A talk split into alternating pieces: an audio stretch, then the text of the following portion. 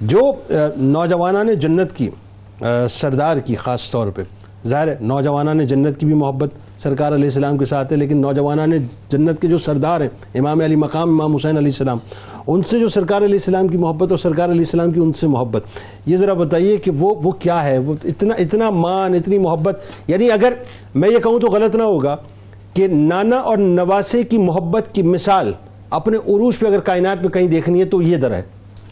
بسم اللہ الرحمن الرحیم۔ بہت شکریہ اور سب سے پہلے ناظرین کو آج کا دن مبارک کہ اس دن میں اللہ رب العزت نے امام علی مقام امام حسین رضی اللہ تعالیٰ عنہ انسانیت کو عطا فرمائے اور ان سے حضور علیہ صلاۃ والسلام نے اپنی محبت کے اظہار کے ذریعے سے دنیا والوں کے سامنے اس بات کو آشکار فرمایا کہ اولاد سے محبت کس شے کا نام سبحان اللہ۔ جب حضور علیہ صلاۃ والسلام شہزادوں کو اٹھائے پھرتے ہیں تو کسی نے یہ آ کر کہا تھا نا کہ آپ انہیں اس طرح سے پیار اور محبت کرتے ہیں حالانکہ ہم تو اپنے بچوں کو اس طرح سے نہیں اٹھاتے۔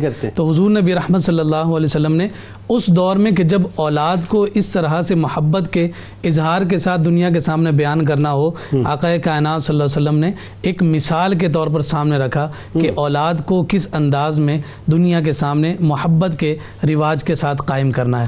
یہاں بہت ساری روایات ہمیں نظر آتی ہیں۔ آپ نے اپنے سرنامہ کلام میں بھی بڑے خوبصورت القابات کے ذریعے سے بہت خوبصورت مشاہدات کے ذریعے سے وہ کلمات جاری کیے لیکن دیکھیے یہاں ایک بات ہمیں ضرور مد نظر رہنی چاہیے۔ حضور نبی رحمت صلی اللہ علیہ وآلہ وسلم نے ان شہزادوں کے لیے ریحانہ کا لفظ استعمال فرمایا۔ ہما ریحانہ تاج من الدنیا من هذه الامہ۔ کہ اس امت میں یہ میرے پھول ہیں دنیا میں یہ میرے پھول ہیں۔ جب بھی کسی پھول کی بات کی جاتی ہے تو اس پھول میں سونگنا خود بخود داخل ہو جاتا اللہ اکبر۔ جناب ابو یوب انصاری رضی اللہ تعالیٰ عنہ فرماتے ہیں کہ میں حضور کی مجلس میں حاضر ہوا۔ میں نے دیکھا کہ امام علی مقام امام حسین رضی اللہ تعالیٰ عنہ حضور کے سینہ مبارک پر لوٹ پوٹ ہو رہے تھے اللہ۔ اور آقا کائنات صلی اللہ علیہ وسلم آرام فرما رہے تھے۔ میں نے حضور کی خدمت میں عرض کیا یا رسول اللہ صلی اللہ علیہ وسلم آپ اپنے اس نوازے سے اتنا پیار فرماتے ہیں۔ حضور علیہ صلاح والسلام نے فرمایا کہ کیوں نہ کروں یہ تو دنیا میں میرے دو پھول ہیں۔ اللہ۔ اور پھر ساتھ حضور نبی رحمت صلی اللہ علیہ وسلم کی معمولات کو صحابہ نے ذکر فرمایا کہ حضور کثرت کے ساتھ اپنے ان شہزادوں کے ماتھوں کو بوسا بھی دیا کرتے تھے اور انہیں بطور اہتمام سونگا کرتے تھے۔ اللہ۔ تو ظاہر سی بات ہے کہ وہ سیدہ شباب اہل الجنہ ہیں۔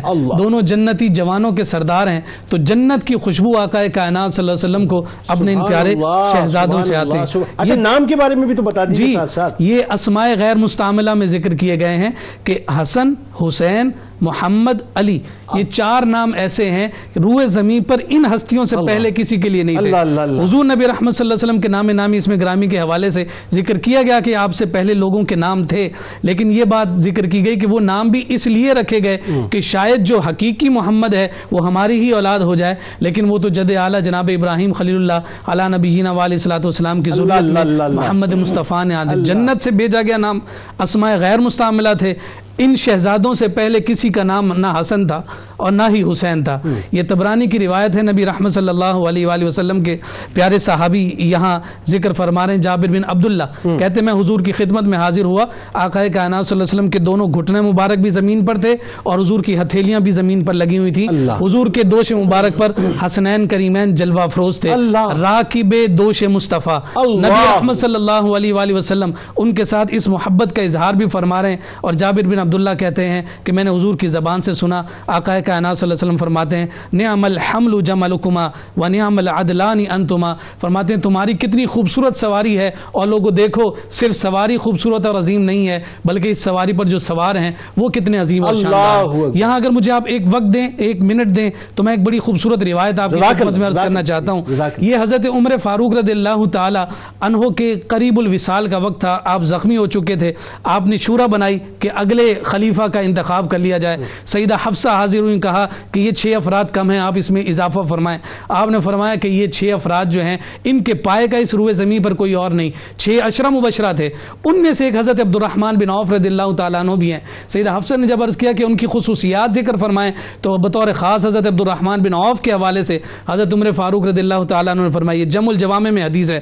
فرمایا کہ آقا کائنات صلی اللہ علیہ وسلم کی زبان کے حوالے سے میں نے خود حضرت عمر فاروق فاروق کہتے ہیں کہ میں خود راوی ہوں کہ جب حضور علیہ صلی اللہ اپنے گھر سے باہر تشریف لائے چہرے پر پریشانی کے اثرات تھے۔